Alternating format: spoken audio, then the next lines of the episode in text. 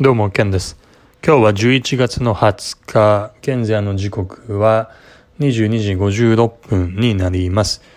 今日も、えー、いつもの通り、かつて3兆円の、えー、株式運用に携わった経験をもとに、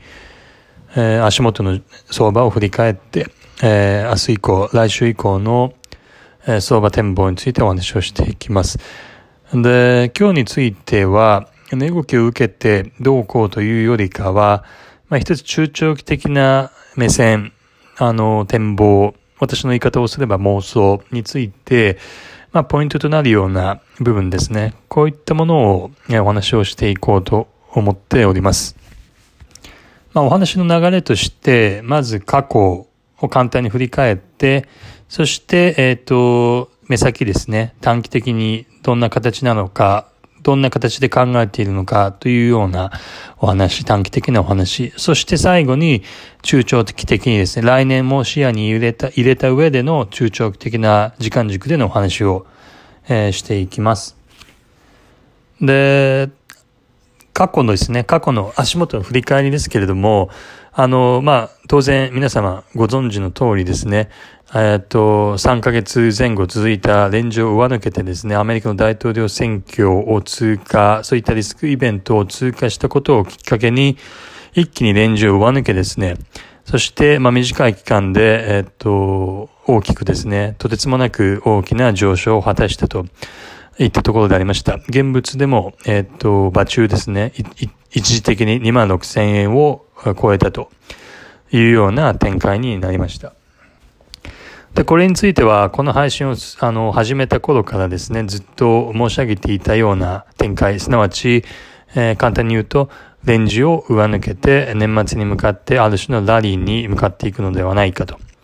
いうような、えー、妄想をお話をしてきましたけれども、まあ、おおむね、えー、っと、このようなですね、お話に、まあ、沿ったですね、あのまあ、相場展開になったかなと思っています。そして次に、えー、目先の日本株についてですけれども、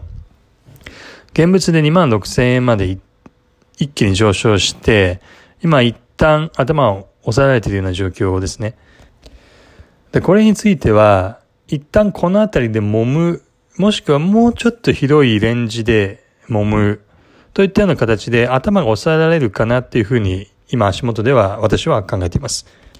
というのも、ファイザーのコロナワクチンに、関するヘッドラインを単に発する形で、その翌週にはモデルナ、そして、えっ、と、まあ、ストラゼネカなどですね、いろいろ、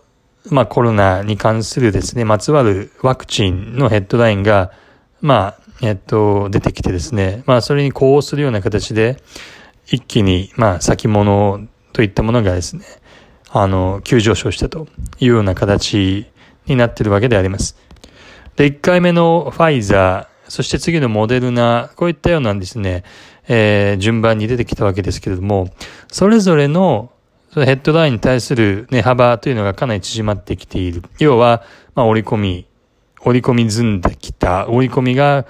完了したという点ですね。まず一つそれが挙げられると思います。そして、定性的なことを言うと、こういったですね、誰しもが強気に目線が、えー、変わるような、えー、ファンダメンタルな材料ですね。買いファンダーといったものが出てきたというようなとこですから、まあ、相場で、えっ、ー、と、ご飯を食べてきた人間としてみればですね、まあ、ここで一旦終わりかなというふうに思います。おおむねですね、市場の大方の参加者、まあ、ことさら、ことさら個人投資家がですね、まあ、ずっと下目線で、まあ、踏まれてきた、ショートカバーという波に飲まれてきた、え、中にあって、そういった人たちですら、目先を買いにですね、転換させるような材料。で、実際買うショートを切って、えー、買い、土天買いをする、こういった動きを、まあ、せざるを得ないような材料が出てきた時というのは、まあ一旦はですね、あの、まあ上昇というのは、まあ残念ながら終わりなのかなっていうふうに考えるべきだというような、えー、まあ経験則があります。そしてですね、またあの、コロナの感染者数が、えー、また再びですね、まあ、増加傾向にあるということですね。で、これは当然、えー、東京を中心とする日本だけではなくてですね、あの、ヨーロッパですとか、まあそういったところ、そういった地域を中心にですね、またですね、まあコロナの感染の再びの拡大っていうのがありますと。で、この、コロナに関しては、前も、前も配信でお話ししたので、そこで聞いていただければと思うんですけれども、あの、今年の3月、2月3月の、もう凄まじい下落、日経平均で言えば、え、ー、と、9000円幅ですね。その程度の、それぐらいの大きな、えーと、下落でですね、コロナに関するあらゆるものっていうのを織り込み切ったというような、えー、考えなんですけれども、なので、えっと、暴落というのはないというふうに思ってます。そのコロナの似たようなですね、類似するコロナの材料を受けて類似する暴落というのはない。ただし、ただしですね、一旦足元株価がこれまで上がった上で、えー、コロナのこういった感染再拡大というような状況が今目先あるという中にあってですね、当然経済指標というものは、まあそういったものに、えー、っと、まあ影響が出るわけでありますので、まあそういったところはですね、これだけ株価が上がった以上は、まあ意識されるだろうと。それはネガティブな材料として意識されるだろうということになります。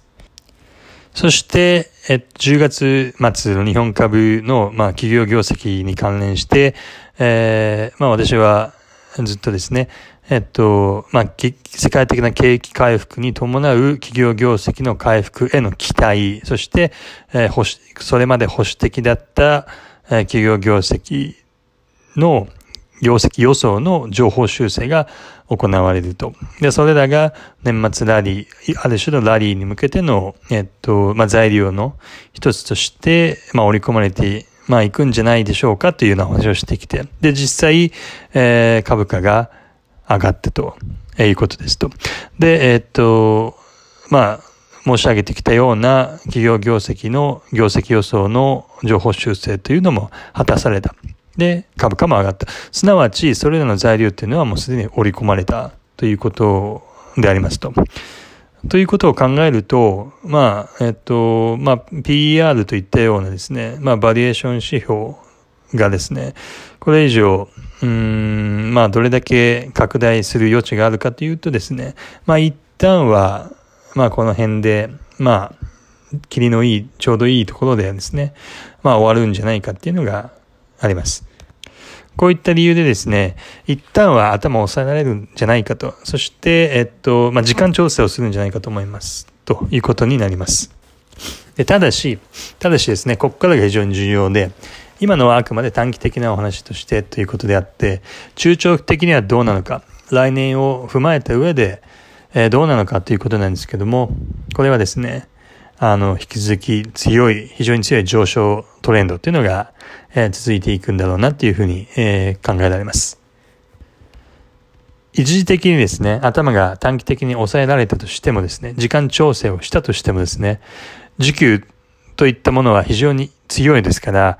えー、まあ、こういったものが中長期的には反映されていく。すなわち、まだまだ全然世界的に見てもですね、あの、個人投資家の売りポジションもそうですし、あの、まあ、これまでお話してきてきてきた、えっ、と、世界的なですね、世界的に見たファンドの、えー、アンダーウェイトですね、日本株。これらのことを踏まえたですね、需給といったような、えー、ものがですね、まだまだ開発力として残っているというのがまず一つ。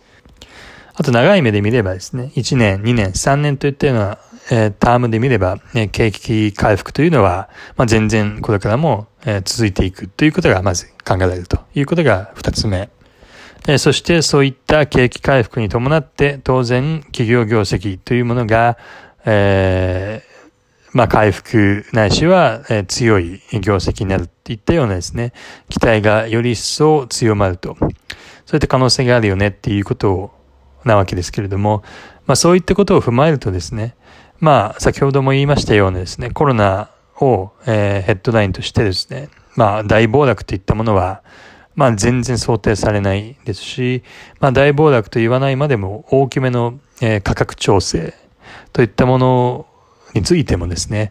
まあ、あまり可能性としては、考えられない。まあ当然可能性はあるわけゼロではないので、頭の隅に、えっ、ー、と、意識すべきことでは当然あるわけですけれども、じゃあそれが実際起きる蓋然性という意味においてはですね、まあ時間調整をしていく、揉み合う、そういったことの方が可能性、蓋然性、蓋然性としては、まあ大きいんじゃないかというような印象です。まあそしてこれから年末を迎えて年越しをしてですね、まあ1月、2月、3月と、えー、春先にかけてですね、えー、まあ株価展開していくわけですけれども、まあ、えっと、まあちょっと、リズムと言いますか、何月頃に上なのか下なのかっていうようなリズムというのは、まあ、ここではちょっと、まあ、明言できるほど、まあ、わからないんですけれども、まあ、何、何が言いたいかというと、例えば、1月上旬まで仮に強くて、で、春先、もしくはゴールデンウィークまで調整をして、そこから上がる。あるいは、えー、っと、この現物でいう26,200円、100円、まあこういったところ一旦頭打ちとなったところが天井となってですね、えー、っと、想定以上に、えー、長い時間調整となって、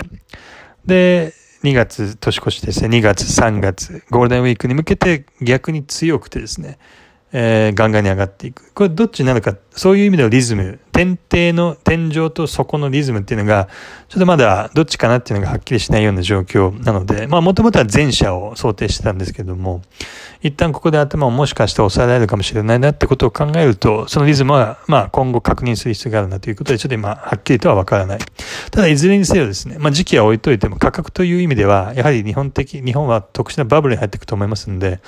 まあ、日経平均は3万円にですね、まあ、肉薄するんじゃないかっていうふうには思います。で、その時期というのも思っているよりも早いかなと思います。来年の前半とかですね。はい。では今日はここまでです。